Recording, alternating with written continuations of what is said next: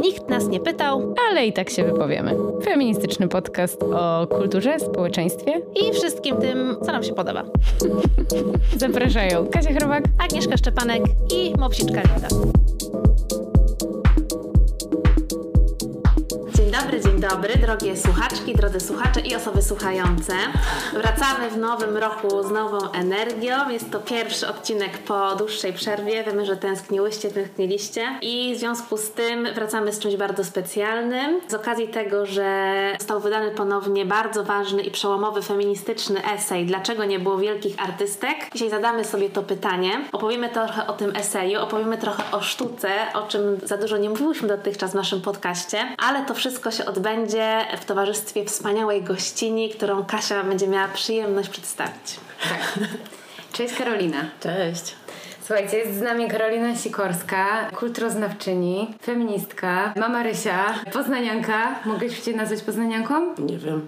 Od dawna mieszkasz tu. Tak, ale mieszkam długo w Poznaniu. Mhm. Trochę torunianka, bo tam pracuję na mhm. Uniwersytecie Mikołaja Kopernika i tam uczy osoby różne o sztuce różnej. Mhm. O takiej starej, nie? Historii sztuki też masz? Trochę mam. Mhm. E, ale też o współczesnej i o mhm. procesach artystycznych. Tak. Chciałabym też w ramach przedstawienia e, Karoliny powiedzieć, że że kiedyś na poznańskim kulturoznawstwie prowadziła koło naukowe poświęcone analizie mody na sukces. To było wspaniałe. No i co? I Karolina stwierdziłyśmy jest idealną osobą do tego, żeby pogadać właśnie o, o świecie sztuki, o tym jak te instytucje było, nie było, no co będziemy owijać bawełnę patriarchalne. Mhm. Dzień dobry, zawsze. Patriarcha, patriarchalne instytucje jak wpływają na życie artystek, ich sztukę i ich funkcjonowanie w tym art world. A tym bardziej e, się cieszymy, że też e, Karolina prowadzi aktualnie badania e, biograficzne artystek i o tych badaniach też myślę nam opowiesz, może w drugiej części. Mhm. A w pierwszej części zajmiemy się tym właśnie pytaniem, dlaczego nie było wielkich artystek. Mhm. Dobrze. Czy chciałabyś coś skorygować w swojej krótkiej biografii? E, chyba nie. E, dlaczego nie było wielkich artystek? Spróbuję na to pytanie odpowiedzieć. To jest esej, który został ponownie wydany, Lindy Nochlin. E, no właśnie, historyczki sztuki, która na początku lat 70. postawiła to pytanie i, i, i próbowała na nie odpowiedzieć na trzy sposoby, czy jakby powiedziała, jak, jak można na nie odpowiadać. Mhm. Powiedziała, że można szukać tych wielkich artystek, powiedzieć, no bo często tak jest, nie? Że, że ktoś nam zadaje jakieś pytanie o, o kobiety, nie? że no, najwidoczniej kobiety są słabsze z jakiegoś tam powodu i dlatego ich nie ma. No i Noklin trochę przewrotnie powiedziała, że faktycznie tych wielkich artystek nie było.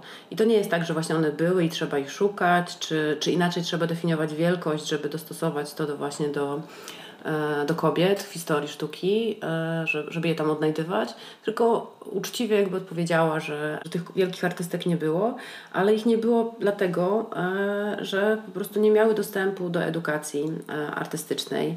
Przez wieki jakby w kulturze zachodniej te różne wzorce kulturowe, uwarunkowania społeczne no jakby były takie, że kobiety no nie miały dostępu, nie miały możliwości, tak? Więc um, ona tutaj bardzo ciekawie po prostu też demontuje to pojęcie talentu, mhm. pokazując, że w ogóle nie ma czegoś takiego jak talent. E, Dar od Boga. Tak. Coś po prostu, co trzeba tak. delikatnie ukuć ten diamencik i tak. tam po prostu zostanie no. rozprysk tęczy i talentu. Tak, tak. Żadnego talentu tak naprawdę, że są jakieś po prostu kompetencje, wszyscy je mamy e, i, i w zależności od tego, w jakiej rodzinie wyrastamy, jak się socjalizujemy, w jakiej społeczności, w jakim społeczeństwie, jakie mają wykształcenie nasi rodzice albo osoby, które się nami opiekują, ile mamy pieniędzy i ile mamy kapitału kulturowego i jeszcze kilka innych tych okoliczności jest, no to ten talent się pojawi albo się nie pojawi, nie? Mhm. Ale Czyli... też wpływ tego środowiska tak, artystycznego, tak, nie? I tego, tak. że są wokół nas osoby, które się mhm. Zajmują tym, interesują, mają dostęp do tak. tego i rozwijają się i można je po prostu podpatrywać i jest mhm. się zachęcanym też, nie? Tak, tak, A tak. kobiety w ogóle nie były zachęcane do podejmowania takiej działalności, nie? Tak, tak. Ona też no tutaj też pisze o tym, że prawie wszystkie, jak nie większość tych artystek, które się gdzieś tam przebiły do świadomości publicznej, takiej większej, historycznej też, to są artystki, które miały ojców artystów tak. i ci ojcowie ich wspierali. Więc w ogóle nie było za bardzo... mężowie. No, rzadko mężowie, bo często one po prostu też nie miały mężów, nie? Mhm. tylko zajmowały się właśnie samą sztuką a, i to też był jakiś koszt, który musiały ponieść, a jeżeli już, no to właśnie jakiś mężczyzna zawsze musiał wspierać, nie? E, że, że do, do XX wieku, kiedy jakby ta sytuacja trochę się nie za, zaczęła jakby na korzyść kobiet poprawiać, mm, to nie było możliwości, żeby kobieta po prostu już, już na, na najprostszym jakby poziomie nie miała wstępów do większości Akademii Sztuki. E, często, A jak już miała, to nie mogła malować Tak. modeli nago na przykład. Tak, to przecież a- skandal obyczajowy. Tak, tak. O tym na przykład bardzo fajnie opowiada w swoich takich podcastach Iwona Demko, e, która szukała pierwszych artystek na ASP, pierwszych studentek na ASP w Krakowie. E, I ona mówiła, że jak one e, na początku XX wieku przychodziły do, do, do, do Akademii Sztuk Pięknych w Krakowie, to przez pierwsze lata, zanim formalnie stało się to możliwe, mogły studiować, ale nie dostawały dyplomów. Nie? Więc jakby ich edukacja się po prostu jakby trochę nie liczyła w świecie zewnętrznym. No, nabywały ich kompetencji jakieś, ale nie miały jakby, nie miało to przełożenia na, wiecie, na, na pracę na przykład później, nie? Więc e, i to już jest XX wiek.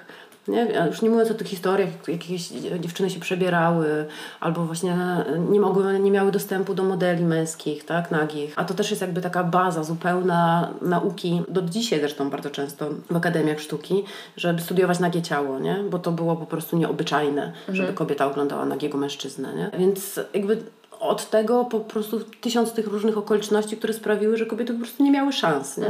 Jakby mm, by- być w tej roli jakby artystki, jakby próbować to robić. To Jakby inne funkcje im przypisywano, nie? I, I dopiero to się zmienia w XX wieku, kiedy właśnie zmienia się ten formalny dostęp do, do, do instytucji, no i powoli zmieniają się wzorce kulturowe, nie? To też jakby bardzo powoli, to o tym dobrze wiemy. No ale już jest, jest to wyobra- jest, jest coś, co możemy sobie wyobrazić. Wyobrażamy sobie kobietę artystkę, no i kobiety artystki faktycznie są, a, a dawniej po prostu to, to, to było jakieś takie dziwadło trochę, nie? Tak, Takie wyobrażenie sobie, znaczy oczywiście zdarzały się kobiety artystki i poetki się zdarzały, tak? I zdarzały się też malarki, ale, ale to po To prostu... było bardziej dla nich tak. chyba jako hobby, nie? Tak. Że o, żeby miały zajęcie, żeby tam nie, nie zwariowały, żeby nie Amatorska taka histeryzowały. No. Tak, ale też e, jak ona pisze w tej erracie po 30 latach, że kobiety zachęcano do tego, żeby one miały kilka takich podstawowych umiejętności na takim poziomie wystarczającym, że lepiej, żeby wiedziały trochę o wszystkim, niż żeby się specjaliz- specjalizowały w jednej dziedzinie. I to też sprawiało, że były przez to y, bardziej zachęcane do tego, żeby były y, w domu, żeby y, za- miały tą funkcję taką opiekuńczą, zabawiającą też, żeby one miały właśnie czas na to, żeby tego domowego ogniska pilnować, a nie poświęcić się czemuś bez reszty, jak to mogli robić mężczyźni. Więc to też była gdzieś taka funkcja, że jasne, możesz sobie coś tam porobić, ale tak, żebyś po prostu mogła się wypowiedzieć i miała jakieś pojęcie, żeby to po prostu gdzieś tam tak, w tak. Twoim takim obyciu wśród mężczyzn, żeby po prostu im dorównać. A i też bardzo dla mnie było ciekawe, jak ona zwróciła uwagę na to, że właśnie kobiety zachęcano do takich rzeczy, które były, nie przeszkadzały, że na przykład muzyka to już jest za głośno, to już jakby zaznacza obecność tych kobiet, więc pisanie i malowanie to były takie najbardziej neutralne, że gdzieś tam te kobiety, chociaż y, malowanie też właśnie wymagało rozwoju umiejętności, że to pisanie to jak już pozwolono nam nauczyć się pisać i czytać, ta kobieta mogła sobie gdzieś tam powoli w zaciszu do domowym roz, y, tak, pisać do szuflady i to nikomu aż tak nie przeszkadzało, więc Mhm. jakby to też pokazuje no tą taką podwójność, nie? że Mhm. no jednak te patriarchalne struktury, bo też bardzo mocno wpływały na to, nie? Mhm. Ej, a pogadamy chwilę o tej, o tej kategorii e, wielkości, bo to jest myślę super właśnie ciekawe w odbiciu od tego, Tak, o czym tak. mówisz, nie? Że to są właśnie jakieś takie małe tam zajątka, malutkie zajęcia, możecie sobie robić tam po cichutku, właśnie nie za głośno, ale tutaj ten wielki artysta, ten artysta totalny, no przecież to może być tylko koleś. Jeszcze tylko może jedną rzecz. To też dotyczyło głównie jeszcze kobiet z klasy średniej, nie? Z takiej Mhm. mieszczańskiej, czy tam wyż, wyższej, nie?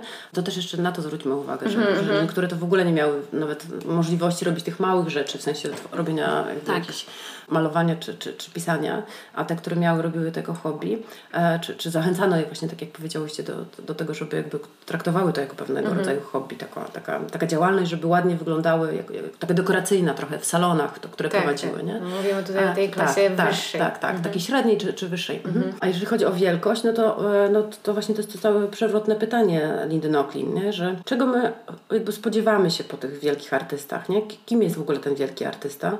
Oczywiście właśnie to jest rodzaj męski, to jest to właśnie to jest ten, ona tutaj mocno pisze, że to jest właśnie biały mężczyzna z klasy średniej, ale właśnie też nie arystokracji, no bo arystokracja też była do czegoś innego powołana, który e, jakby, jakby to jego wyobrażenie, ono w szczególności jakby od romantyzmu bardzo mocno gdzieś tam jest e, ugruntowane i funkcjonuje zresztą do dziś w Akademiach Sztuki. E, ja jeszcze może jeszcze tylko tak organizacyjnie czy technicznie odwołam też jeszcze bardzo ważny raport, który powstał w Polsce w 2015 roku, zrobiony przez Fundację Katarzyny Kozyry. Marne szanse na awanse. I on jest gdzieś tam do pobrania na... Mocny tytuł. Tak, tak, w internecie za darmo. Który opowiada właśnie o tym, pokazuje, to, to są badania i ilościowe i jakościowe, zrobione właśnie tam lata 2013-14 na Akademiach Sztuki i innych i uczelniach, gdzie, gdzie są prowadzone kierunki artystyczne, który pokazuje, jak właśnie systemowo kobiety mają gorzej, e, kiedy studiują i kiedy jakby tam autorki tego badania postawiły sobie takie pytanie, jak to jest możliwe, że około tam 70% studentów to są studentki, a potem te proporcje się zmieniają, czyli kiedy trzeba zostać na uczelni, prowadzić zajęcia i wspinać się po tej drabince awansu, to właśnie większość profesorów to są mężczyźni i im wyżej właśnie w hierarchii, tym więcej mężczyzn, nie? Czyli mężczyźni uczą dziewczyny studentki sztuki, nie? I jakby, że to nie jest relacja mm, już mm, mistrz e, tylko mistrz e, uczennica, nie? Mhm. E, I jakby pokazały, że to są właśnie w tym raporcie, że z jednej strony to są uwarunkowania takie kulturowe, szerokie, to, że właśnie dziewczynki się inaczej socjalizuje niż chłopców i w kulturze po prostu, że dziewczynom jest trudniej, że tam kwestie zabierania głosu i tak dalej, i tak dalej. Pod wszystkie te uwarunkowania z uczelnią, że na przykład e, profesorowie częściej wspierają chłopaków, e, studentów na uczelniach, proponują im jakieś rzeczy dodatkowe, które budują w ten sposób ich kapitał, niż dziewczynom. Hmm. Nie? I potem po prostu te dziewczyny znikają, kiedy hmm. się kończy uczelnia. To już jakby drugi, dru, drugi, drugi wątek, przepraszam, bo ja tutaj właśnie, ale to był ważna etapa. Po, poleciałam gdzieś tam indziej, ale no właśnie, wracając do tej wielkości, nie? to ta, ta kategoria geniuszu, to, to jest coś, co jakby kamufluje tak naprawdę męski przywilej, nie? czyli sprawia, hmm. że, że, że, że są ci wielcy mężczyźni, którzy robią wielkie rzeczy, mają na to mnóstwo czasu, bo to jeszcze właśnie jest ta kategoria hmm. też, właśnie w szczególności kiedy kobiety są zarobione, nie wiem, tysiącem obowiązków domowych i ogarniają właśnie rzeczywistość taką zwyczajną, codzienną, a mężczyźni robią wielkie rzeczy, tak? I robią, e, no właśnie robią wielką sztukę, e, czy taką sztukę, która jest też uniwersalna, bo to jest kolejne słowo klucz, mhm. E, dotyczy wielkich tematów i, i na przykład nie wiem, no, do XIX wieku, do połowy XIX wieku to, to było, nie wiem, malarstwo historyczne, tak? Wielkie, wielkie rzeczy. No, znowu kobieta, która nie miała dostępu do, do, do, do tych męskich modeli, nie, umiała, nie, nie miała możliwości uczyć się, jak, jak ich malować, no to, no to gdzie ona do malarstwa historycznego za bardzo się mogła Jak namalować te sceny. Tak, no, no. mogło się zabrać za, tak jak tutaj pisze e, Noklin, nie wiem, zamalowanie koni albo kwiatów, nie? Mhm. E, bo to było coś, co, co, a to były właśnie te, te małe tematy, nie? Mhm. E, właśnie ta, ta codzienność, taka, która gdzieś tam też oczywiście w sztuce się pojawia w wielu momentach, ale ona nie jest tymi, nie, nie jest jakby czymś, co jest szczególnie jakoś poważane, nie? Czy tak uznane i traktowane właśnie jako takie znaczące. To są te właśnie męskie rzeczy, nie? Na które właśnie jest, jest ten przywilej, jest przywilej czasu, nie zajmowania się różnymi rzeczami, które odciągałyby uwagę, e, uczenia się, korzystania właśnie z tego dorobku innych wcześniejszych mistrzów, tradycji. To wszystko mężczyźni mają, no i mają możliwość zajmowania się już takimi tematami. Żeby kobieta mogła się zająć tak dużymi tematami też, w sensie właśnie, nie wiem, ogromnej historii i tak dalej, e, no to też potrzebuje po prostu ogromnego zespołu, na przykład osób, które by ją w tym wspierały, nie? Mhm. A rzadko kiedy kobiety miały taką możliwość, żeby, nie wiem, to mężczyźni brali na siebie wszystkie obowiązki, a one i, i jakby asystowali im w tym wszystkim, nie? Czy Więc, dziś mają? No właśnie, dzisiaj są, e, wiecie, to tak jak rozmawialiśmy o, o Marinie Abramowicz, tak, jeszcze mhm. wcześniej, e, no to, to jest dzisiaj ten właśnie taki męski model e, trochę realizowania tego, tej wcześniejszego tej wcześniejszej kariery, nie? Takiej właśnie też tych wielkich tematów trochę, właśnie bycia wielkim artystą czy artystką, nie? Tak, o Marinie mm. Abramowicz można powiedzieć, że jest wielką artystką. Albo wielkim artystą właśnie. O, Ona jest wielkim artystą trochę. Tak, nie? zrobiła to w, no, według tego modelu właśnie męskiego. Mhm. Mm. Tak, no ale też jakby trochę przedzierała się z takimi tematami typowo, nietypowo męskimi, mhm. nie? I jej taka ścieżka wyjścia na tą wielkość, no była też trochę na jej zasadach, nie? No bo te Jasne. tematy związane z tym performancem, które wychodziły poza ramy tego, co jest jakby dozwolone kobiecie i w ogóle w jaki sposób ona skrajnie przekraczała pewne granice, no to gdzieś tam pozwoliło jej tą swoją markę wyrobić, ale właśnie to, o czym rozmawiałyśmy poza kulisami, to chyba jest bardziej związane już, że niestety ten sukces, jeżeli definiujemy go w takich kapitalistycznych mhm. ramach, związany z dużym kapitałem, wpływem i tak dalej, no niestety potem zmusza nas do jakichś takich kompromisów i tego, że no niestety ta wielkość jest y, mierzona kapitałem i ta sztuka też potem y, musi się dostosować trochę, nie? Że to niestety nie jest takie win-win, tylko raczej coś za coś, nie? Mhm. Hmm. To prawda. Mam jeszcze jedno, jedno, takie pytanie, właśnie na nie zerknęłam, bo też się zastanawiam, czy Marina jest reprezentantką właściwie takiego nurtu i czy w ogóle można powiedzieć, że jest coś takiego jak sztuka kobieca. Mhm. Bo trochę już gadałyśmy, że no właśnie jakby historycznie to ujmując, no to gdzieś tam to będą jakieś takie rzeczy, właśnie malarstwo, no tutaj zwierzęta, przyroda, że to będzie może pisarstwo, jakieś takie częściej jakby ten, czy też szybciej ten przełom mhm. następuje, że poprzez literaturę jakby się wchodzi do tego świata sztuki, y, będąc kobietą. O tym też Nochlin właśnie pisze, nie? Tak. Że, że to jakby tą drogą gdzieś tam kobiety weszły do tego świata. Wiadomo, to będą jakieś y, wycinanki, wyszywanki, jakieś takie rzeczy codziennego użycia. Mhm. Ale jakbyśmy gadały o sztuce kobiecej, to co? Czy każda sztuka robiona przez kobietę jest już sztuką kobiecą? Czy to są, mają być właśnie te tematy, że kobiece ciało i to przez na przykład przez co ono przechodzi w, w ciągu życia? Czy wiecie, nie? Czy kiedyś y, robiłyśmy taką próbę w którymś odcinku, że gadałyśmy trochę o literaturze mhm. kobiecej, mhm. nie? Czym się ona zajmuje, jakimi tematami? Czy to jest w ogóle Twoim zdaniem, Karolina, użyteczna jakaś kategoria, żeby tak dzielić? Mhm. Ja też się zawsze nad tym zastanawiam. To, to, jest jedno z takich pytań, które mnie cały czas frapuje. Znaczy tak, są artystki, które chcą się tak określać, jako jakby robiące sztukę kobiecą, ale tutaj no jakby znowu musiałabym mieć taką bardzo długą dygresję o, o kobiecości i w ogóle wiecie, o takim genderowym jakby myśleniu, w sensie e, o tym, jak to jest wszystko e, skonstruowane, jakby co się za tym kryje, za tą kobiecością i jak bardzo ja jestem bardzo daleka od myślenia takimi jakimiś esencjalnymi kategoriami, więc myślę, że każdy może robić sztukę kobiecą, myślano jako pewna konwencja, mhm. nie? czyli jako, jako zestaw pewnych tematów, jakichś rozwiązań formalnych, które też się zmieniają w czasie, bo konwencje też są jakby określone czasowo i na przykład, o, jak nie wiem, Maria Pinińska-Bereś i, i zainteresowanie na przykład różowym kolorem, czy, czy już wspomniana chociażby przeze mnie Iwona Demko, tak? która też właśnie ten, ten różowy kolor w swojej sztuce i w swoim życiu codziennym też bardzo mocno gdzieś tam eksponuje, mhm. jako, takie właśnie, jako taki kolor kobiecy, czy przypisany kobietom też jako taki kolor kolor, który jest no, traktowany tak bardzo z góry, jakoś nie, nie traktowany poważnie. I on I tak jest, odzyskuje trochę też Tak, to jest takie właśnie odzyskiwanie i jakby mhm. pod tym względem bardzo, bardzo mi się to podoba, ale z drugiej strony jest właśnie coś takiego, że e, no, zawsze jest jakieś takie ryzyko właśnie esencjalizowania i takiego traktowania kobiecości jako czegoś niezmiennego, nie? Czy, czy, mhm. czy jako jakiegoś takiego, nie wiem... Zamkniętego zbioru. Tak, zestawą tak, też tak, cech, nie? Tak. Które po prostu kobiecość to tak, jest to, nie? Tak, a z drugiej strony jeszcze przypomina mi się też taka sytuacja, jak kiedyś moja koleżanka artystka już po studiach powiedziała mi, że, że jakiś tam profesor jej powiedział, że, że ona tak dobrze maluje, w ogóle nie widać, że, że jakby to nie jest w ogóle kobiece to, co ona robi. To był komplement, nie? Wow, no w tym no. komplemencie no, się już zawiera tak, w ogóle przekonanie. Tak, i, i, i to, jak sobie o tym pomyślałam, no, to, no ona była z tego wtedy dumna bardzo, że właśnie tak nie kobieco maluje i ma takie, że tak, tak no ale z mhm. drugiej strony po prostu to, to to, to, to, to jest strasznie takie przejmujące, w sensie też smutne, nie? I, i jakby wkurzające z drugiej strony, bo jakby no, no właśnie to, to, to myślenie, że coś jest kobiece albo męskie, tak? Czyli znowu tu wracamy do tych kategorii. Wielka, wielkie malarstwo, tak? Czy tam, mhm. nie wiem, wielka jakakolwiek inna sztuka, a z drugiej strony właśnie taka kobieca, taka, która, nie wiem, właśnie posługuje się tym kolorem różowym czy jakimś innym i tu znowu to, to jest sztuczne, to, to jako przykład to podaje, nie? Więc trochę mi przeszkadza jakby to, ta kategoria mhm. jakby sztuki kobiecej, chociaż no jakby lubię jej używać też strategicznie, tak? Żeby mhm właśnie jakby pokazać, że, że to okej, okay, to jest bardzo fajne, że, że jakby ta sztuka kobieca jest, że jakby kobiety robią sztukę i jakby one ją robią i jakby nie, nie, nikt nie jest w stanie tego wymazać.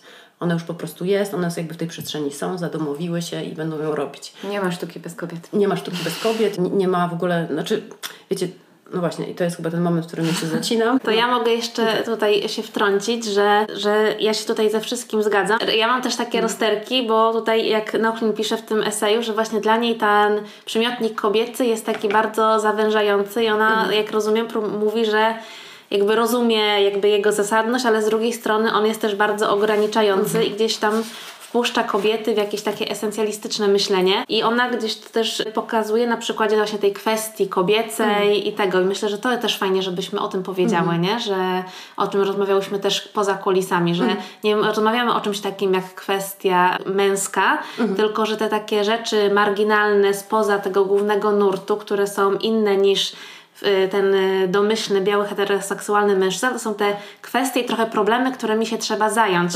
A to tak. właśnie nie jest problem, tylko to jest, z jednej strony jest problem, że tego nie ma, ale sam przedmiot, że tak powiem, nie jest problemem, nie?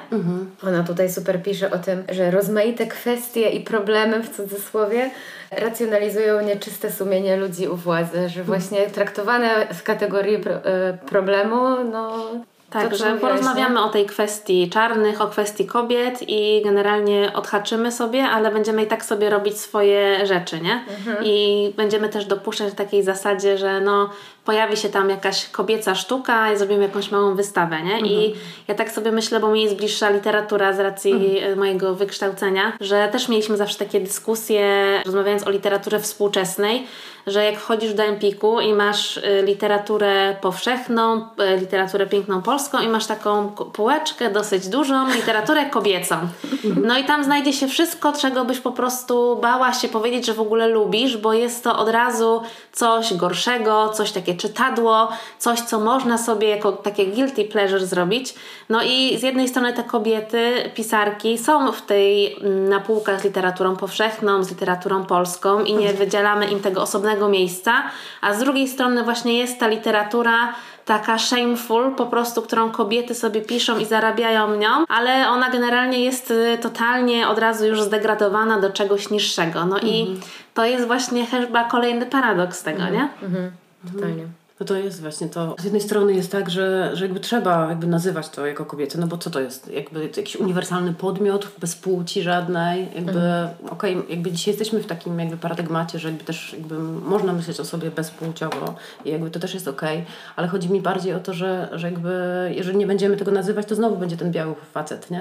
Tak. Dlatego też artystki, kiedy mówią o sztuce kobiecej, no to też jakby to też, też, to też jest takie właśnie strategiczne działanie, nie? żeby pokazać, że tu to zrobiła kobieta. To nie jest jakby pisane, czy właśnie, nie wiem, rzeźbione, czy, czy kol- jakkolwiek jakby wymyślane z perspektywy jakiejś po prostu neutralnej, w ogóle niewidocznej, nieważnej, tak? Czy jakby ważne jest to, kto mówi, nie? E, Zawsze jest ważne to, kto mówi. I, I właśnie kiedy, zazwyczaj, kiedy ktoś kamufluje jakby tę sytuację, z której mówi, tę pozycję, którą zajmuje wyjściową, no to jest właśnie ta pozycja władzy, nie? Bo jakby trochę nie chce, nie, nie chce się o niej mówić, no żeby, żeby nie wywołać buntu, tak? Czy jakiegoś sprzeciwu. A, a, a przecież właśnie no, dlatego jakby kobiety to zmieniają też, jakby całą tę sytuację, tak jak zmieniła się od lat 70. historia sztuki, jakby opowieść w ogóle o tym, czym jest historia sztuki. A no właśnie przez takie głosy osób do tej pory wykluczonych, nie? Które jakby nie chciały zgadzać się na to, że będą tylko kwestią w sztuce, nie? Właśnie, czy jakimś takim, wiecie, drobiazgiem, jakąś taką właśnie, jakimś dodatkiem do, do tej głównej historii sztuki, właśnie wielkiej sztuki. No i czasami możemy sobie, nie wiem, zrobić sobie rok kobiet, albo czasami możemy sobie zrobić, nie wiem, rok, nie wiem, czarnych, tak? Czy, czy osób nieheteronormatywnych, nie? No i jakby to nie jest tak, no bo my wszyscy razem jakby jesteśmy w społeczeństwie, nie? Dlaczego jedna grupa jest ciągle uprzywilejowana, nie?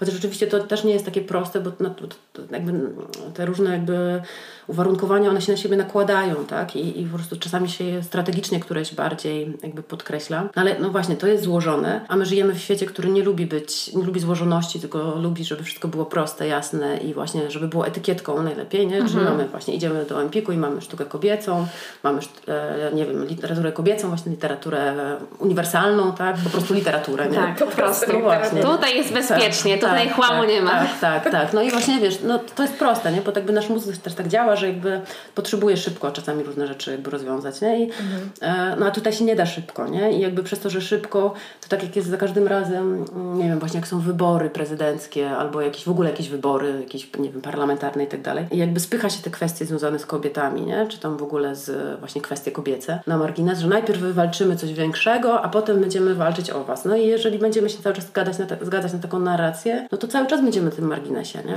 Tak, że my nie jesteśmy częścią tych wielkich problemów, nie tylko Mhm. jesteśmy gdzieś tam poza, więc ja też mam właśnie taki dylemat związany z tym, że na przykład dla nas, wydaje mi się, że mogę powiedzieć za nas, a jak nie, to zgłoś sprzeciw. Okej. Jest to bardzo ważne, żeby podkreślać, że jest to podcast przede wszystkim feministyczny, bo Mhm. dla nas to doświadczenie patrzenia na problemy, o których rozmawiamy, czy zagadnienia przez tą soczewkę feministyczną i tego, jak ten feminizm sobie definiujemy, jak go poznajemy cały czas, jest po prostu kluczowe. Więc na przykład dla mnie, jako cis kobiety, też będzie do, podo, bardzo ważne podkreślanie, że ja patrzę na te kwestie z właśnie z kobiecego punktu widzenia, no bo to doświadczenie bycia kobiety było i jest dla mnie też taką kwestią, która mnie wyobcowała w jakimś sensie w świecie i muszę podkreślać to i walczyć o jakieś swoje rzeczy związane z tym, że czegoś nie mam ze względu na to, że jestem kobietą, chociaż oczywiście tutaj jest bardzo duża gwiazdka, że jednak jestem w bardzo uprzywilejowanej pozycji jako biała, wykształcona kobieta, więc jakby zdaję sobie z tego sprawę, ale no z drugiej strony właśnie te nasze tożsamościowe chyba Uwarunkowania, uwarunkowania są chyba tutaj kluczowe dla tej sztuki, nie? Dlatego tutaj też przewrotnie w wstępie do, do tego eseju, do wznowienia Katrin Grant mówi o tym, że tak samo można zadać pytanie o to, dlaczego nie było wielkich transartystek, nie? Że to są właśnie te pytania, które pokazują Albo czarnych artystów. tak, które pokazują też, gdzie jest ten przywilej i gdzie w ogóle trzeba robić cały czas miejsce, żebyśmy jakby gdzieś tam może w domyśle w jakimś idealnym świecie nie musieli tego rozgraniczać, że jest ten świat tej wielkiej sztuki plus te wszystkie inne z marginesu, które chcą się przebić, ale czy to się uda? Tak, tak, tak, tak. Gdzieś tam jeszcze a propos tej, e, tej, tych wszystkich problemów i listy tych kwestii, którymi trzeba się zająć, podobało bardzo to, jak Linda Nochlin pisze, że jest problem ubóstwa, to raczej chyba jest problem bogactwa. Tak, wiedziałam, ja się bardzo uśmiechnęłam, pomyślałam o tobie. Jest to problem bogactwa, moi kochani. Tak, Nie no, miejcie złudzeń.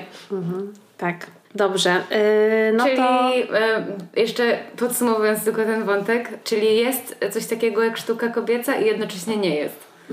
Po prostu są kobiety, które robią sztukę. Tak, są kobiety, które robią sztukę. Tak. I to jest kobieca sztuka, no bo one ją robią.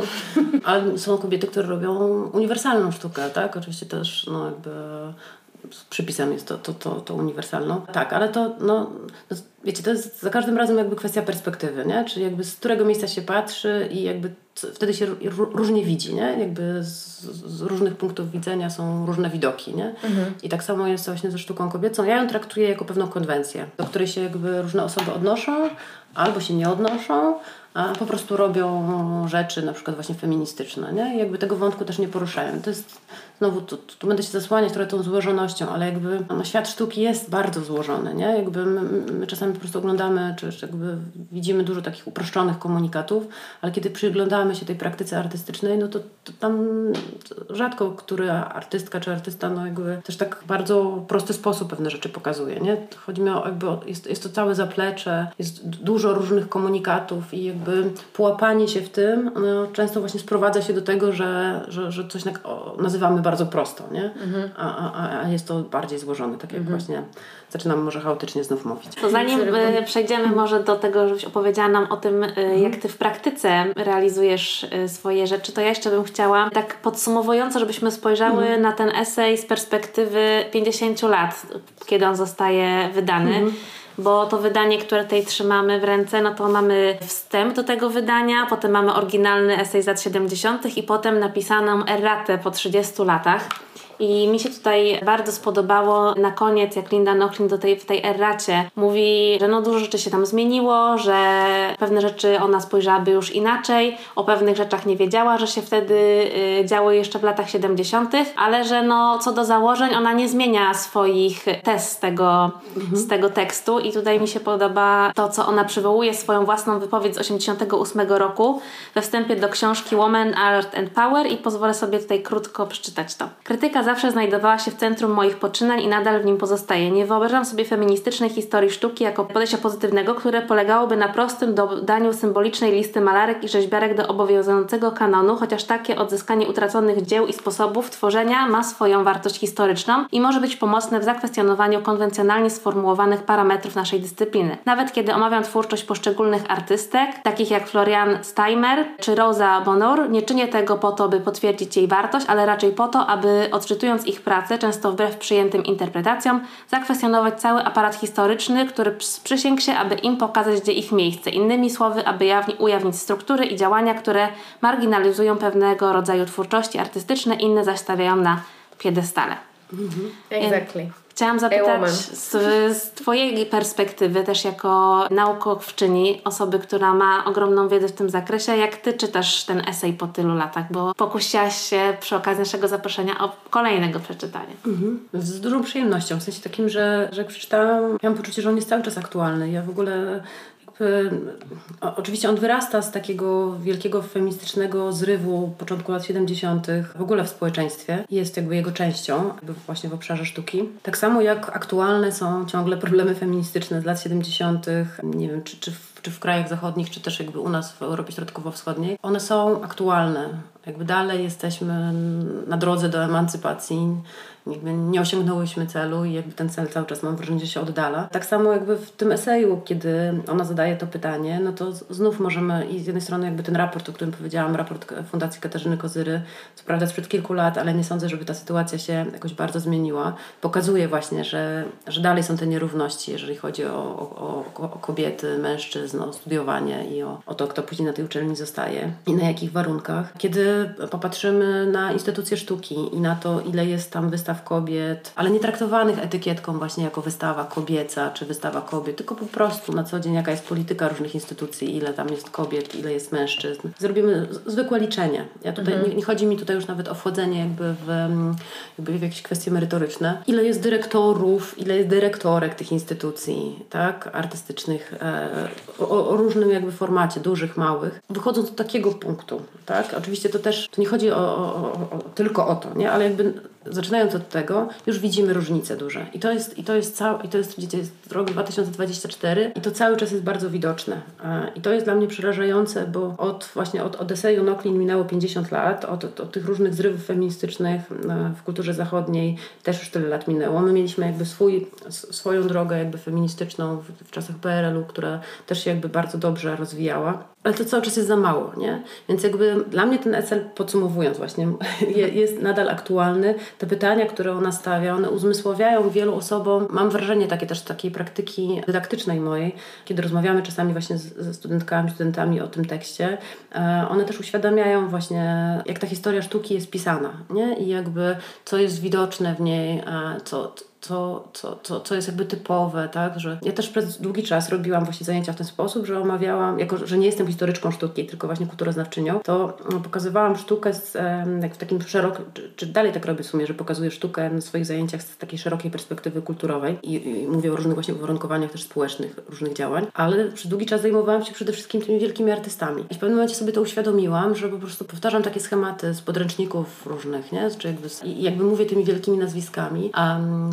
pamiętam, że jak kiedyś przeczytałam taki esej Marii Poprzęskiej, która mówiła o tym, pisała o tym, że, że w ogóle nie, jakby w historii sztuki za bardzo nie ma nieudanych rzeczy, nie? Że historia sztuki mm. to jest mm. historia e, jakby rzeczy, które są uważane za duże, za właśnie ważne, dobre, nie? że jakby nie, nie, pisze się o, o tych nieudanych, nie? że one gdzieś tam są na marginesie zupełnie. Nie? Mhm. A to jest bardzo ciekawe, nie? To jakby takie wiecie, próbki różne i, jest taka książka na przykład Pawła Leszkowicza o, o męskim akcie, która tam powstała przy okazji, znaczy właśnie najpierw, najpierw była wystawa, a Ars Homoerotica, tam jakoś to, to był 2009 10 to, to byśmy może, może poprawić, w Muzeum Narodowym w Warszawie. Potem, bu, I potem była właśnie ta książka o, o męskim akcie, gdzie on też pisze o tym właśnie, że dużo miejsca poświęca takim próbkom, takim studiom e, męskiego aktu, robionym przez też jakichś uznanych artystów, a których są zupełnie jakby niewidoczne, nie? W sensie, że jakby o tym się dzisiaj nie mówi, no bo to ten męski to już w ogóle inna, osobna w ogóle narracja, ale ten męski akt też e, gdzieś tam po prostu on był, tylko też jakby no, no mężczyzn zazwyczaj się pokazuje, jeżeli nie mitologicznie, czy, czy, czy jakby, nie, jakby to ich, ta ich nagość nie jest umotywowana mitologicznie, no to zazwyczaj się ich pokazuje jednak ubranych, nie? No bo ubiór jest jednak symbolem władzy, mhm. to kobiety są nagie do patrzenia, obiekty do oglądania, tak, tak. znamy tę mhm. opowieść, nie? No i on jakby bardzo ciekawie w tej książce też pokazywał tę historię męskiego aktu, a mówię o tym dlatego, że jakby to też się bardzo zmienia, nie? I jakby dzisiaj oczywiście tej męskiej nagości też jest dużo więcej w sztuce, ale to jest zasługa między innymi właśnie tych zmian od lat 70., tej nowej historii sztuki, takiej krytycznej historii sztuki, której częścią jest właśnie feministyczna historia sztuki, mhm. nie? gdzie e, jakby zaczęto zauważać, że jakby to nawet nie chodzi tylko o to, jak się dzisiaj mówi o tych artystkach, których właśnie wtedy nie było, albo które było i chce się je zrobić wielkie, tylko że w ogóle zauważa się jakieś tematy, nie? Zauważa się jakieś problemy, których wcześniej w ogóle się nie problematyzowało, nie? Mhm. Więc to jest, to, jest, to jest ta zmiana, że dzisiaj z większą swobodą możemy o tym wszystkim powiedzieć. Łatwiej jest nam oczywiście wyszukać różne osoby i tych dziewczyn, które robią sztukę, ciekawą sztukę jest dużo więcej, mhm. no bo mogą właśnie, bo mogą, bo mogą studiować, właśnie są większością studentów dzisiaj, też na, na akademiach w Polsce na przykład, ale te uwarunkowania, ta relacja władzy, która jest właśnie w akademiach sztuki, to jak funkcjonuje świat sztuki też w Polsce w kontekście właśnie robienia wystaw, kto jest kuratorem, kto jakie funkcje, kto, które funkcje są pomocnicze, takie asystenckie, a kto jest jakby od konceptualizowania różnych rzeczy. Ja mam takie przekonanie, że to cały czas jest coś do zmiany. Mhm. I do no, jakby ulepszenia, nie? Mhm. Tak, czyli wracamy do tego, że kwestionować kanon i wszystko, co uważamy za przezroczyste i tak transparentne i wtedy zacznie się otwierać wiele furtek i mhm. pokazywać, mhm. że no to nie jest tak po prostu oczywiste. Tak mhm. Tak jak mówiła też Noklin w swoim eseju, że tak. to po prostu ktoś stworzył i jakimś interesem swoim, czy właśnie przywilejem się kierował i jak mhm. zaczniemy obnażać to, no to wtedy się bardzo dużo ciekawych rzeczy pokazuje. Totalnie. Ona właśnie też pisze, że feministyczna historia sztuki powstała, by sprawiać kłopoty i myślę, że to jest piękne Że takie kłopoty trzeba sprawiać.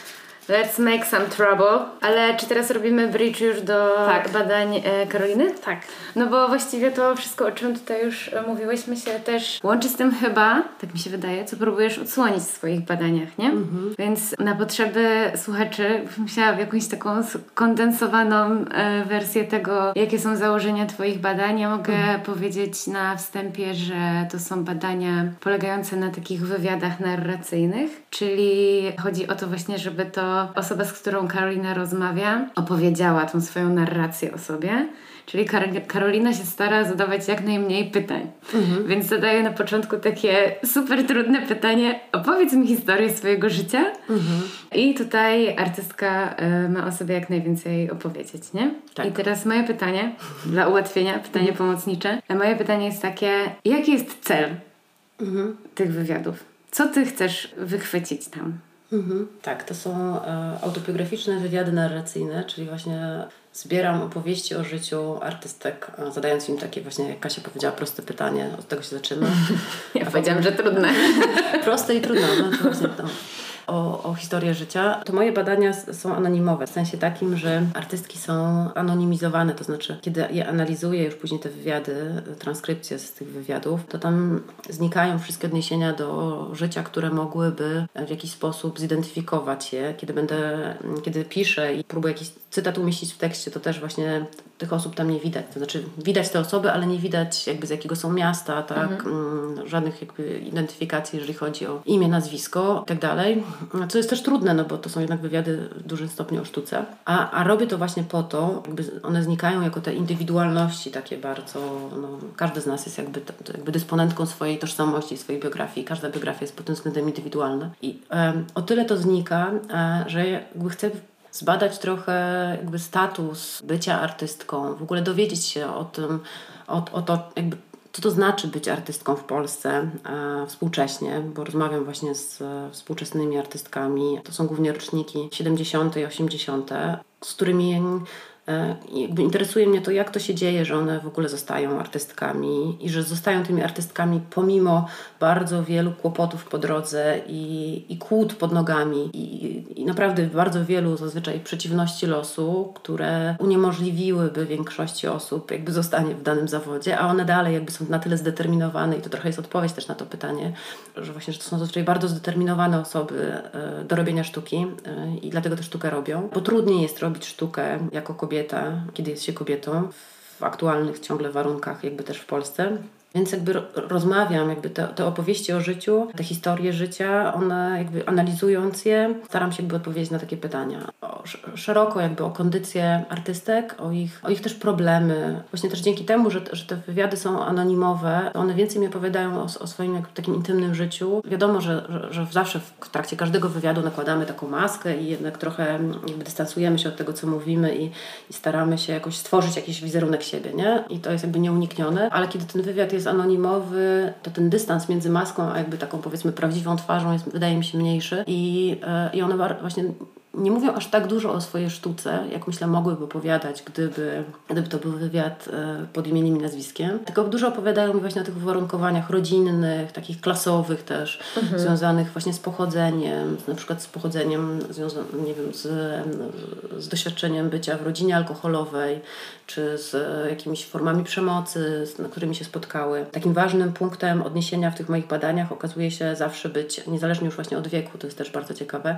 Akademia Sztuki, czyli jakby miejsce, instytucja, która je kształciła przez 5 lat, czasami dłużej, jako taka naprawdę bardzo formatująca ich życie i zmieniająca, radykalnie wpływająca na to, co się później będzie z nimi działo. Mhm. E, no bo to są jednak ciągle artystki, jakby rozmawiam z osobami, które skończyły tę akademię i które no, w dalszym życiu dalej wytrwały, pracują w zawodzie, tak, pracują w zawodzie mhm. wytrwały w sztuce i jakby robienie sztuki jest im głównym, główną funkcją, czy jakby głównym zadaniem. Co nie zmienia, że część z nich na przykład pracuje w jakichś instytucjach kultury i tam zajmuje się zawodami około, czy jakby takimi zadaniami około artystycznymi, na przykład też związanymi z edukacją. Mhm. Niektóre z nich pracują na uczelniach artystycznych i tam wykładają i mają taki, dzięki temu też mają takie zabezpieczenia um, po prostu socjalne i, i jakby realizują się i jakby edukacyjnie, dydaktycznie i też jakby um, poprzez robienie swoich rzeczy. Od razu mi przyszły dwa pytania, jak opowiadałaś o tym. Chciałam zapytać, czy na przykład wychodzi Ci, czy to się potwierdza, że na przykład y, jest często taka sytuacja, że artystki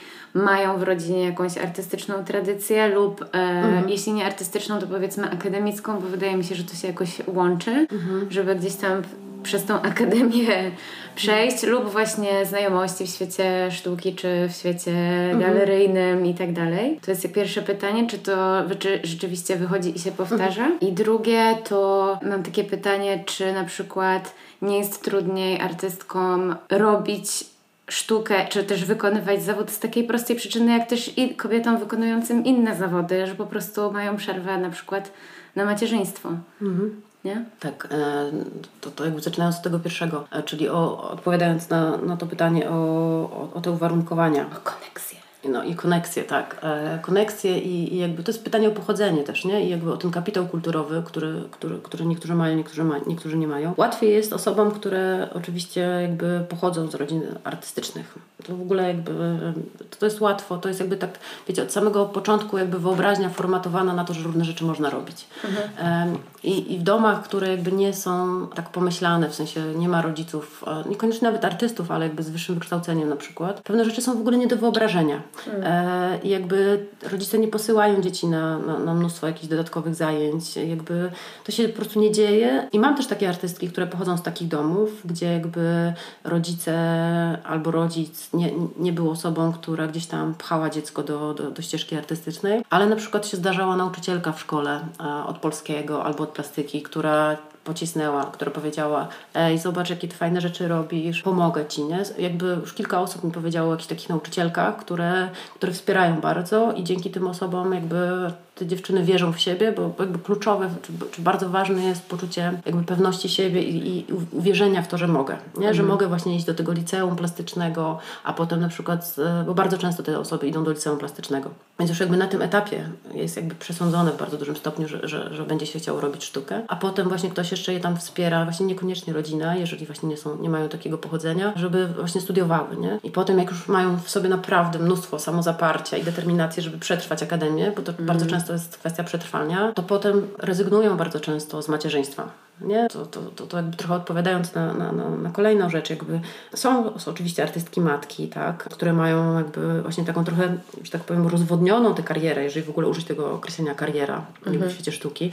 W sensie takim, że ona jest taka bardzo spowolniona, albo tutaj też w tych moich badaniach pojawiła się taka kategoria opóźnienia czy zapóźnienia, mhm. że, że one się porównują do osób w swoim wieku i sobie myślą, no tak, a on już po prostu, nie chodzi o, jakby o jakieś tytuły tam na akademii, tylko bardziej o to, że no, on miał ileś tam wystaw, a ja dopiero zaczynam, a jesteśmy w tym samym wieku. Ale to, że na przykład właśnie ona w międzyczasie urodziła dziecko, albo na przykład zajmowała się jakby jakimiś chorymi osobami z rodziny, czy, czy jakby takie funkcje opiekuńcze, które zazwyczaj właśnie pełnią jednak kobiety, no one jakby, no tak jak w każdym innym zawodzie, mhm. spowalniają albo właśnie zatrzymują kobiety na, na jakimś tam etapie i jakby odwracają je od sztuki, bo bardzo trudno jest robić sztukę. Tutaj jakby to wymaga ogromnego skupienia. Jedna z artystek powiedziała mi też w wywiadzie, że to też kwestie takie ekonomiczne, nie? że ona na przykład, nie wiem, przeprowadziła się do dużego miasta i nie miała, nie miała tam mieszkania mieszkania, że całe życie jakby wynajmuje, czy jakby większość swojego życia wynajmuje mieszkanie. No i, i, i musisz jakby na to zarobić, nie? I jakby to nie jest takie proste. W sytuacji, w której jakby masz się zajmować, nie pracować na etat, czy nie wiem, w jakiejś firmie, ale właśnie etatowo, tylko cały czas musisz jakby o, o tym takim, o, o, tych kwestiach ekonomicznych myśleć, tak? O tym po prostu zwyczajnie w świecie, tak jak większość osób, nie masz, nie masz głowy do, do, do jakiegoś takiego, nie wiem, wymyślania projektów, no bo musisz się skupić na tym. I ona mówiła, że w porównaniu ze swoimi koleżankami, które są w jej wieku, które miały ten kapitał od rodziców w postaci mieszkania, to ona, ona jest kilka lat do tyłu, no, bo, mhm. no bo jakby musiała różne rzeczy jakby robić po to, żeby zarobić jakby na, tak. na swoje utrzymanie, nie? Mhm. Więc są różne rzeczy, które jakby bardzo wpływają na to um, utrzymanie się e, w świecie sztuki, które są sprzyjające a które nie są sprzyjające. No właśnie to, to, to przede wszystkim pochodzenie. Jest też taka fajna książka, którą niedawno wydał Piotr Szenajch o odczarowanie talentu, mhm. socjografia stawania się uznanym artystą. E, I to jest książka, która pokazuje, właśnie ona tam rozmawia z uznanymi artystami. Na 15 chyba czy 14 artystów e, są tylko cztery kobiety, co też już jakby trochę mówi. On też się do tego przyznaje, że, mhm. że jakby ten aspekt genderowy trochę zaniedbał. Ale ta książka jest bardzo ciekawa pod tym względem, że on pokazuje właśnie jak dużo pracy trzeba włożyć w to, żeby być uznanym artystą od takiego etapu, od, od, od dziecka, czyli mhm. jakby odchodzenia na różne warsztaty, zajęcia plastyczne, albo właśnie uczenie się samodzielnie, ale jakby to są tysiące godzin władowanych w warsztat, którego później na uczelni jakby wyższej oduczają trochę, mhm. ale mnóstwo, mnóstwo czasu na to, na, na to poszerzanie takiej artystycznej wyobraźni, nie?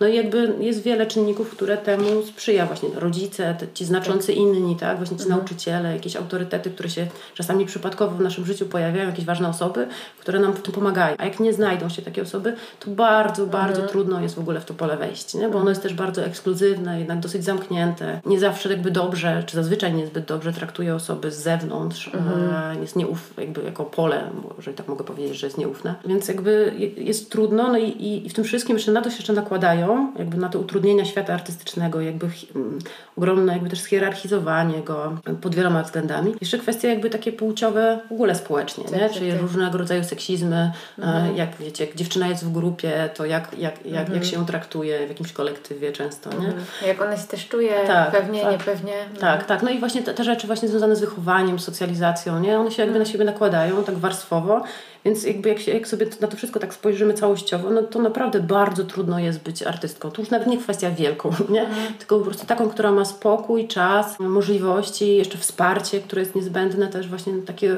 od finansowego po, tak, po takie po prostu mentalne, psychiczne, że, że, że ktoś jakby mm, nas docenia, wspiera w tym, co, co chcemy robić, rozmawia z nami o rzeczach, które są dla nas istotne i, i traktuje nas poważnie, mhm. tak? Bo, bo no właśnie to też jest ważne. Więc to jest to, o czym jakby ja, ja, z, z moimi jakby rozmówczyniami właśnie one mi o tym opowiadają mhm. i jest to po prostu, jest to niesamowite, jakby to są bardzo przyjemne dla mnie, przyjemne i trudne badania pod tym względem, że, że no właśnie kiedy ktoś mi opowiada swoje życie, bo to są zazwyczaj kilka spotkań takich nagrywanych po kilka godzin, potem ja to czytam, więc y, mam taki dostęp do właśnie takich no, bardzo osobistych mhm. dokumentów. Czuję się taka obdarowana wtedy. Mhm. No a z drugiej strony właśnie mam miliony przemyśleń później, jakby co, co z tym zrobić, bo, bo tutaj jest, no, opowiedziałam Wam tylko jakby o kilku wątkach jakby z tych mhm. moich badań, a ich jest tam jeszcze dużo, dużo więcej, nie? Bo, bo to i kwestia na przykład um, tego, jak, jak, jak, jak, jak, nie wiem, jak, jak się myśli o, o zdrowiu psychicznym, czy w ogóle o zdrowiu. To są też bardzo fajne wątki, które gdzieś tam są jakby eksplorowane. Czy właśnie tych różnych, e, właśnie statusu samej akademii, jako takiego miejsca, jak się porówna, e, ja, ja skończyłam jakby uniwersytet, tak, czy jakby innego rodzaju uczelnie. I jakby ono też, jakby ten rodzaj uczelni też jest oczywiście w jakiś tam sposób formatujący i wpływający na to, kim jestem dzisiaj, co robię i tak dalej, ale jakby jestem w stanie sobie różne rzeczy inne wyobrazić po nim, nie? I też jakby nie, nie mam takiego poczucia, że, znaczy jakkolwiek zdarzały się jakieś, e, nie wiem, seksistowskie historie, różne nierówności, nie wiem, nieprzyjemności takie właśnie wynikające z, z jakichś uprzedzeń płciowych, tak myślę, że tak jak słucham tych różnych historii, to, to właśnie niezależnie tak naprawdę od tego, jak, jak, w jakim wieku są te, te artystki, no to to jest w ogóle nie do porównania. W sensie, że jakby no, tam się to zdarzało co chwila, nie? No, Większe przyzwolenie. Tak, tam jest ogromne no. przyzwolenie Mhm. na, na takie rzeczy. Jakby seksizm codzienny taki, nie? Że Mhm. o, o, no, no, no naprawdę jakby takie historie, że się jeży wszystko na, na głowie. Co No to było- naprawdę mieć trzeba tyle samozaparcia, żeby zostać Mhm. w takiej przestrzeni, bo Tak. no jakby jest naturalny, wydaje mi się też odruch, że dobra, jakby nie czuję się tu dobrze, albo nie chcą mnie tu, jakby po co się mam kopać z koniem, jakby dzięki nara. Mhm. No. Tak, znaczy to też się zmienia dzisiaj, nie? Jakby dzisiaj te, te uczelnie też się reformują, tylko że no, to jest bardzo powolne, nie? Mhm. To nie jest tak, że, to, że, że uczelnia zmienia się tak szybko, jak się zmienia jakby, nie wiem, jak się zmieniają postawy nawet społeczne, czy, czy jakieś takie uwarunkowania na, na zewnątrz. Uczelnia to jest jednak, czy to jest uniwersytet, czy to jest Akademia Sztuki, to jest zawsze jednak bardzo konserwatywna um, instytucja, w której jakby no, reprodukuje się pewne postawy, nawet te osoby, które tam wchodzą z zewnątrz i są świeże, to też, żeby utrzymać ten status um, i być traktowane poważnie, to też reprodukują te postawy, które, wobec których na przykład kiedyś się sprzeciwiały, nie? Więc to naprawdę jest bardzo, bardzo powoli to zachodzi, nie? I jest jakby duży opór wewnątrz, żeby to zmieniać, nie? Więc naprawdę trzeba mieć ogromno, no, no dużo wsparcia i dużo samozaparcia, takiego, takiej determinacji też, że- żeby, żeby zostać w sztuce jakby w świecie artystycznym i też później, nie? Bo, bo jakby skończenie akademii to jest jakby jeden ważny etap, a potem jeszcze trzeba walczyć o, o widoczność w przestrzeni sztuki, czyli jednak o, o wystawy, o, o, o, bycie gdzieś tam rozpoznaną, rozpoznawaną. I nie mówimy tutaj w ogóle o jakimś wielkim sukcesie, myślanym właśnie jak Marina Abramowicz, bo w ogóle to, to, to nie jest ten horyzont, którym jakby chcę też, który ja też chcę badać, tylko mówimy o takim, o możliwości prowadzenia dobrego życia po prostu. Takiego, gdzie jakby się nie, nie martwimy o to, jakby, jak będzie Jak wyglądało nasze jutro, tak. A, I możemy robić ciekawe, dobre rzeczy, nie? Więc to jest bardzo trudne. Tak, to ja właśnie w kontekście już Wam wspominałam, poza jeszcze włączeniem, przed włączeniem mikrofonu, bardzo polecam ten dokument, który jest y, na shortliście Oscarowej, jeżeli to jest dla kogoś wyznacznik, stworzony przez kobietę o kobiecie, Apolonia Apolonia, o malarce przez 30 lat ponad zostało jej życie odtworzone, ta jej droga do stania się jedną z najciekawszych i najgłośniejszych artystek y, młodego pokolenia, tak. Więc y, jest dostępny na HBO Max, więc póki jest, to bardzo, bardzo polecam, żeby obejrzeć, bo jest po prostu to niesamowity dokument. Wyszło, że jesteś maniaczką dokumentów. Jest, tak. Jakby ktoś zawsze to- zapomniał. Tak, niedługo No ale się szykuję. rzeczywiście on był głośny, ja go jeszcze nie widziałam, chyba sobie dam. Tak, polecam. Chciałam powiedzieć o, skomentować Karolina Twoje badania, że dla mnie to jest super ciekawe, że właśnie nie jest tak naprawdę przedmiotem Twoim sama sztuka, czy same artystki, że jakby jest okej metoda biogra- jakby biograficzna w pewnym sensie, ale że jakby wyłania się taki obraz jakiejś większej całości z tego, nie? I, i to jest e, super dla mnie ciekawe, że nagle z tej perspektywy widać, co nie działa w systemie, nie? Mhm. No, ja się, znaczy może nie tyle całości, nie? ale jakby to jest, jakaś, to jest właśnie inna perspektywa, nie? Czy jakby, jakby to nie jest właśnie taka historia sztuki, czy, czy, czy taka ogólna, czy po prostu świat artystyczny jako taki, tak? Bo, bo jakby właśnie te badania, o których, do których się tutaj odniosłam, do książki właśnie Piotra Szynajcha, one są super ciekawe i tam jest dużo ważnych takich rozpoznań, ale tam brakuje właśnie w moim przekonaniu tej perspektywy, znaczy chociaż on jest bardzo wrażliwy na kwestie jakby związane z płcią w pewnym momencie, jakby w niektórych fragmentach, kiedy pisze na przykład o efekcie Matyldy, a z drugiej strony no jakby tam są tylko cztery kobiety jako osoby, z którymi on rozmawia, nie? No i jakby gdyby to było chociażby pół na pół, to trochę mogłoby inaczej wyglądać, inne byłyby rozpoznania, nie? No a, a, ale też rozmawiał już właśnie z takimi bardzo uznanymi artystkami, bo tam jest Katarzyna Kozyra, Zofia Kulik, Agata Bogacka i Zuzanna Janin, tak? Czyli takie osoby, które są w świecie sztuki no już moc, moc, mocno jakby widoczne, które mają dużo wystaw i tak dalej. Więc one też być może częściowo od, od, jakby musiały przybrać też takie męskie strategie, żeby w tym świecie jakby funkcjonować, nie? Jakby to, to nie wynika z tej książki, jakby, jakby on o tym bezpośrednio też za bardzo nie pisze, bo jakby te, te, te kwestie genderowe nie są tam jakoś tam mocno podkreślone, a dla mnie właśnie one są na, jakby na pierwszym miejscu, nie? I jakby w sensie, te, znaczy nie jedynym, żeby to też było jasne, bo jakby patrzę na, na, na, na to jakby z, włączając płeć w szereg różnych uwarunkowań, ale jakby nie chcę, żeby ta płeć mi znikała, bo mam właśnie takie poczucie, że, e, że po prostu kobietom jest trudniej w wielu sytuacjach e, właśnie takich profesjonalnych i to, że właśnie jest kilka kobiet na stanowiskach dyrektorskich, czy kilka kobiet, które robią karierę jak Marina Abramowicz, absolutnie niczego nie zmienia. Nie? I, I właśnie, bo to też jest często taki argument, no po co jakby, no przecież są, nie? I zobacz, ta jest dyrektorką, ta jest, nie wiem, prezydentką. O, w ogóle o co Ci chodzi? Tak. E, no właśnie, a to absolutnie nic nie zmienia, bo jakby większość jednak cały czas i jakby te sposoby działania, one są cały czas właśnie tak tradycyjnie męskie i to męskie to znowu traktuję to jako pewną konwencję, nie? Mhm. Bo też są oczywiście jakby, no nie wiem, artyści, którzy, którzy jakby też mają tę wrażliwość taką feministyczną i robią ciekawe rzeczy. Jakby, chociaż my w ogóle tutaj też nie rozmawiamy za bardzo o sztuce teraz dzisiaj, nie? Mhm. Tylko właśnie o tych uwarunkowaniach, więc jakby to, nie o to chodzi, no ale jakby dla mnie jakby istotna jest ta perspektywa, jakby też docenienia, znaczy też chyba łatwiej po prostu jest mi rozmawiać pod tym względem z kobietami, bo pewne, pewne doświadczenia z nimi dzielę, nie? I mhm. też nie wspomniałam chyba, nie wspomniałyśmy o tym, ja też przez kilka lat pracowałam w Galerii Miejskiej Arsenał w Poznaniu mhm. i to też jest takie moje doświadczenie, Ty które... dyrektorką? No, taką wicedyrektorką, e, ale tak, e, ale jakby to też jest dla mnie ważne, jakby doświadczenie, jakby pozwala mi jakby pewne rzeczy, mieć, mam już jakieś takie po prostu rozpoznania i doświadczenia właśnie z, z tego pola, z, też z kontaktu z artystami, artystkami, z tego widziałam, jak to w praktyce funkcjonuje. No i, i, i dlatego też jakby się za to zabrałam, w sensie takim, że, że, że, chciałam jakby wiedzieć więcej i jakby też, chociaż nie daję jakby bezpośrednim osobom jakby widoczności, jakby przez moje badania, bo, bo właśnie one są bez imion, nazwisk jakby w tym wszystkim, ale, te, ale chodzi po prostu o artystki, jako pewną jakby też grupę społeczną, czy może tak szerzej powiedzieć. Mhm. No a właśnie to, to, to, to wielu jakby już badaczy czy badaczek zajmujących się tą metodą biograficzną też, e, czy używających tej metody biograficznej też o tym mówiło, że jakby wgląd właśnie w, to, w te indywidualne historie pozwala, czy jakby zaglądając, przyglądając się tym indywidualnym historiom, możemy powiedzieć coś na temat też społeczeństwa, nie? Więc to jest tak. też taka perspektywa bardziej społeczna, czy taka właśnie może trochę socjologiczna też, mhm. czyli nie chodzi o, o, o, jednostkowość, tylko o jednostkowość, bo one są oczywiście ważne jako jednostki, ale chodzi o to, żeby zobaczyć, jak właśnie pewne mechanizmy społeczne działają, jak zachodzą pewne procesy, jak się zmieniają albo nie zmieniają różne instytucje, tak, czyli tak, tak. powiedzieć coś szerzej o świecie społecznym. Nie? Co można tak naprawdę zobaczyć i uchwycić tylko mając tą perspektywę braku przywileju, no bo jak masz ten przywilej, no to on ci zasłoni jakby w ogóle obraz. Trudniej jest na pewno, nie? Mhm. A, a jeszcze właśnie takie przykładanie lubki właśnie przez mhm. patrzenie na, na pojedynczą biografię, to też jakby, no, to pozwala rozpoznać jakieś problemy, nie? To nie jest tak, że jakby ja teraz chcę sformułować jakąś wielką teorię społeczeństwa, absolutnie nie, tylko chcę powiedzieć coś innego, czy jakby dowartościować może trochę i jakby docenić, y, zobaczyć w ogóle te głosy, no, które zazwyczaj gdzieś tam nie mają też takiego przebicia medialnego, nie? Mhm. czy w ogóle nie są właśnie dostrzegane albo często nie są w ogóle traktowane poważnie.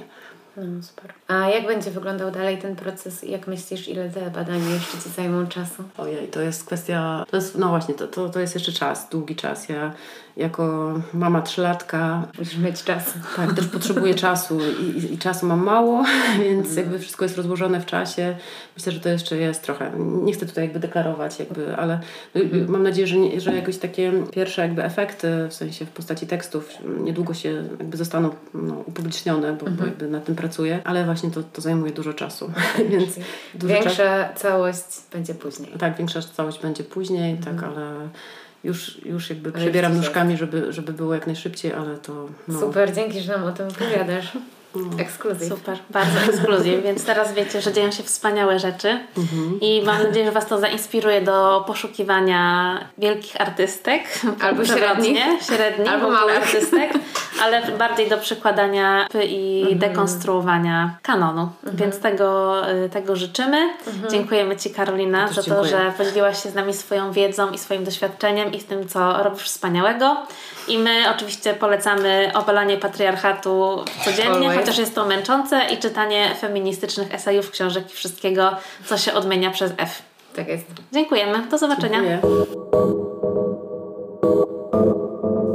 Nikt nas nie pytał, ale i tak się wypowiemy. Feministyczny podcast o kulturze, społeczeństwie i wszystkim, co nas zainteresuje. Zapraszają Kasia Chrobak i Agnieszka Szczepanek.